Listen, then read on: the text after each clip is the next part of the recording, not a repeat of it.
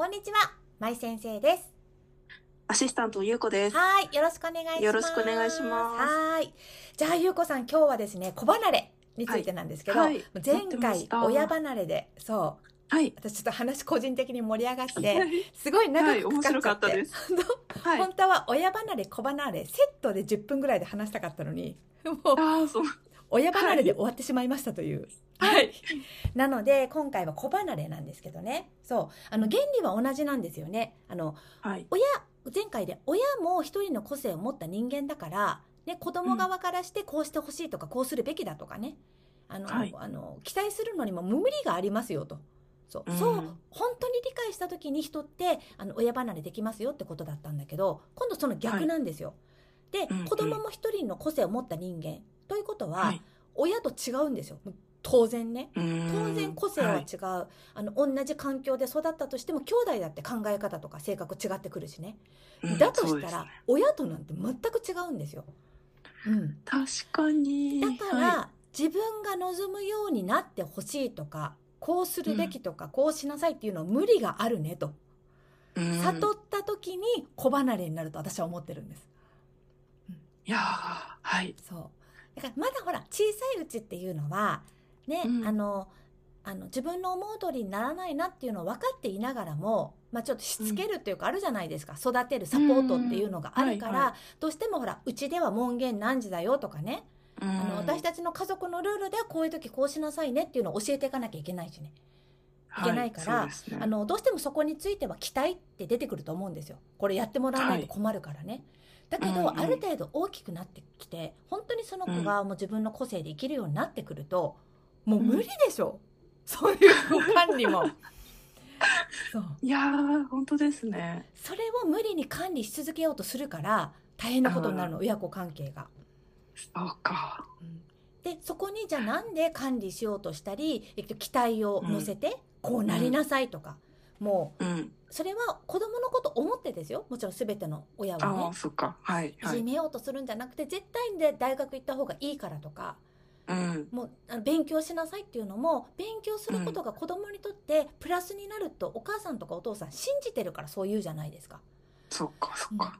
でも一方でそれって期待だよねと。うんうん。だから子供だってほら得意な教科はすぐできるけど苦手な教科は時間かかるとかあるけどだんだん期待が大きくなってくると、苦手な教科だってちゃんとできるようにならないととかね、はい。そんな風になってくる。うん、はい。本当そうでした。それでもまだ子供のうちはまあまあしょうがないかもしれないけどなぜか子供が大きくなっても続けてるんですよ。こういう人と結婚しなさいとかこういう仕事に就きなさいとかそっか、そっか。子供が例えば今の仕事辞めたいんだとか言っても、ねうんその子の話を聞くでもなく今のご時世辞めたらこうだぞとかね、ああのなんか自分の考えを押し付けていってる、あ。うん。そうこれうん子離れできてないなと思うの。確かに。うんえだからなんか前に舞先生が言ってたみたいな、そのなんていうかそういう貶める系の言葉じゃなくてうん。何でもしてあげちゃうのもある意味子離れできてないっていうのはうん。例えば具体的にどんな感じなんです？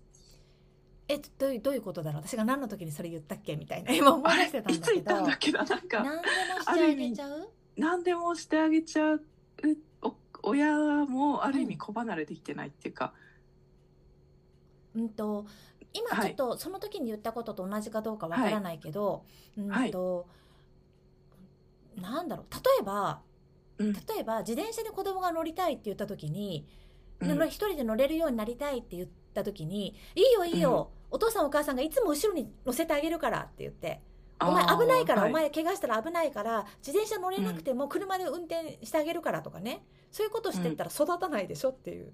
ああそういうことか、うん、子供が成長するってことを考えるとやっぱり子供ができることを奪わない、で失敗させるとか逆に失敗させるとか、子供に自分で学ばせる時間とかね経験っていうのが必要だけど、何でもやっちゃうとそれがなくなっちゃうのその経験が。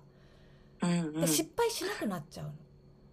確かにあーなんか本当失敗しないように失敗しないように親がいろいろ先回りしてうん。このこの道を歩めみたいなうんうん。そうのそう。自分もあったなって今思いは思い出しましそれは親の愛情とも言えるんだけど育てるということに関しては育たなくなっちゃうよね。たそっか。うん。そっか。それは子離れとはまた別で育てるっていうジャンルの話なのかそうだね。でだからそこでそれをずっと続けてるとあの、もう子供もほらその親のレールのままになって、はい。えー、と自立できないよね。だからそうなると。うん。じゃあなんでそんな風にずっとやりけ続けるの？ってなるとあの私はやっぱ期待があるからだと思うの。期待っていうのはこの子がこのこの道が安全だっても思っていてその道が素晴らしいと思っていて、そうですうん。ね、だから期待ともちょっと違うかもしれないけどね、うん。うんでもうん。一人の個性を持った人間でその子が自分で学んでいかなきゃいけないんだっていうところははないよね。確かに、うん。うん。そっか。なんかある意味コントロールされてる感もありますね。うん、そうそうそうそうそうそう。あとね私前に優子さん言ったので、えー、と覚えてるのがあのほら例えば、えーと「僕はい。水飲みたい」って言ったから「はい」ってお水持ってってあげる、ここういうことを続けていくと子供のコミュニケーション力が伸びないよって、はいはい。うん。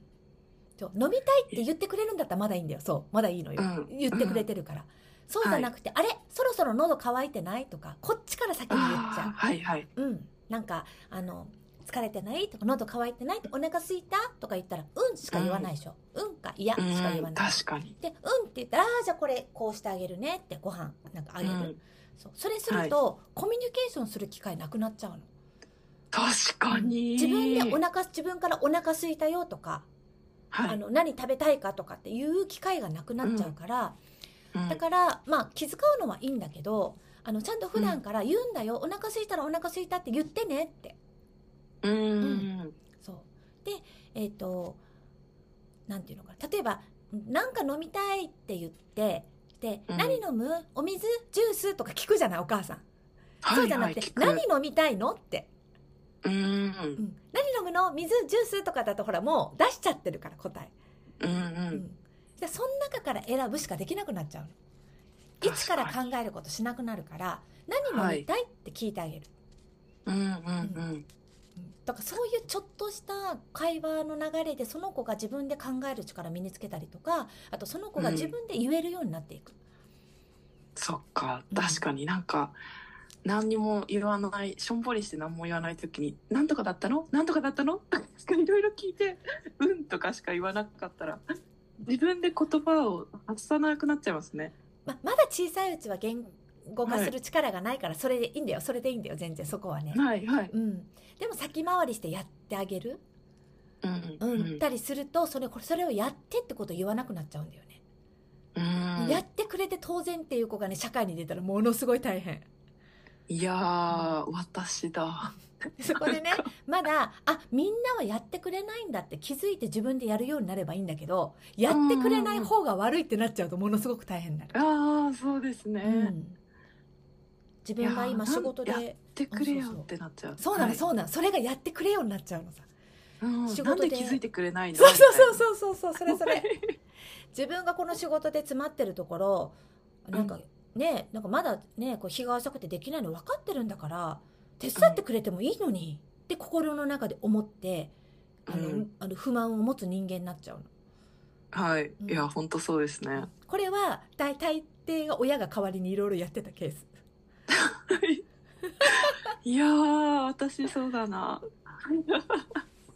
難しいよね私子供いないからさ私はこう考察としてね、はい。いない分いろんな人の話聞いてるから多分ものすごくお母さん方の話とかも聞いてるから話せるっていうのもあるんだけど、でも実際自分が育ててるない以上、うんまあねあの口ではそう言っても実際難しいんだよってところもあると思う。うんすごくはい私が気づけないところも、うん、だけどあの親離れっていうのが難しいのと同時に子離れも難しいんだろうなと思うし、うん。私が前回話した通り私の親離れが2019年でしたと。あかなりはい引きずってたわけ、私もやっぱり。はい、うん。ん。はい。だからあのねえっ、とみんなも引きずってるところあるだろうし同じように子供がいるとこだったら子離れっていうところですごく引きずってる人もいるだろうしね、うんうん。うん。だけどやっぱりそこでじゃあどうやったら親離れ子離れできるのってなった時に究極にもういの土台は自分と相手は違う個性だってとこだと思うの。うね。親じゃなくて人一人の個性を持った人間。子供じゃなくて一人の人間を持った、あ個性を持った人間、うんうんうん。人として見ることができたら離れることができると思う。うんうん。確かに。親と子供っていう役割みたいななんかそういう立ち位置で見るから分かんなくなっちゃう。はい。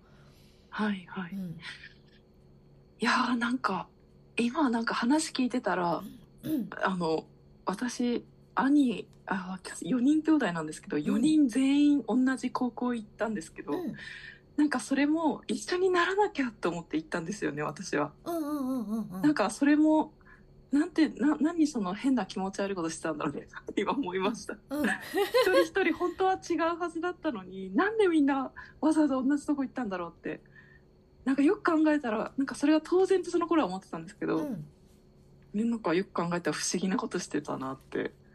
すいません兄弟でち兄弟も違うよねっていう話からねいやでも思い出しました。本当そうだよね。なんかう、ん。うん、いや個性としてみんなと同じことしたいって個性もあるしさ、ああなるほど、うんうん、それも個性だから、はい。そう。ね、何がいい悪いはないんだよ全然ね。はいはいそう。でそれによってまたねこう人生も作られていくだろうから。う。んうんうん。ただまあなんだろう。あの親離れ子離れだけはほんとしておかないとぐちゃぐちゃになっちゃう自分の心の中が。あの自分軸が作れないの、うーうんん。なるほど。え、だったらお親なんていない方がいいのかなって思っちゃうけど、でもそうじゃないと最初は生きていけないし。私だってその後は親だからとかはい子供だからじゃなくて人として付き合っていけるじゃない？そっか、そっか、うん。なるほど。人としてって言い方変変だけどなんていうのかな？はい。その役割が取れてくるでしょ？子供も育っていったら、うんうんうん。親子というよりもひ例えばあのお互い社会人としてとかさ。例えばはい。あの娘がね出産したら同じ母親を経験したものとしてとか。うんそういう側面もいろいろ出てきてじゃあ最後に何が残るのって言ったらさ人としてになると思うんだよね私。うん、そうですね。例えば 90, 90歳のお母さんと80あの70歳の娘。これもはい。母としてとかさ、もう親子供としてじゃなくてもう70年90年生きてきた人としての経験値がお互いあって、うん。はい。そっか。そしたら別に一緒にいて楽しいなら、い一緒にいる機会を作ればいいし、いたくないなら離れればいそうそういしって相いう。性合わないならねそれなりの距離感でいればいいし、はい。ね本当に。そっか。そう。ただもうとにかく違うんだから違うのうん。にこうなれとか期待しても、もうこっちがストレスになるだけだよって、うんうん。うん。で裏切られたとか思う通りにしてくれないとかなるから、だったらもう最初から諦めて、親も自分の思う通りにならないし子供もならないんだっていうところからスタートしてってうんうん。そうなってきたらじゃあ次どうするかって言ったらじゃあこの人はどんな人なんだろうっていうのが次になるの。うん次の段階。うんで、はいその人その人とどうやったらうまくやれるかっていうのが次の段階だったり親だったら子供に対してどう動いてもらえるかなっていう今度は動かすというテクニックの方になるから、うん。うん、なるほど。というところでもうやっぱり長くなっちゃった、はい今日も。そうですね。はい。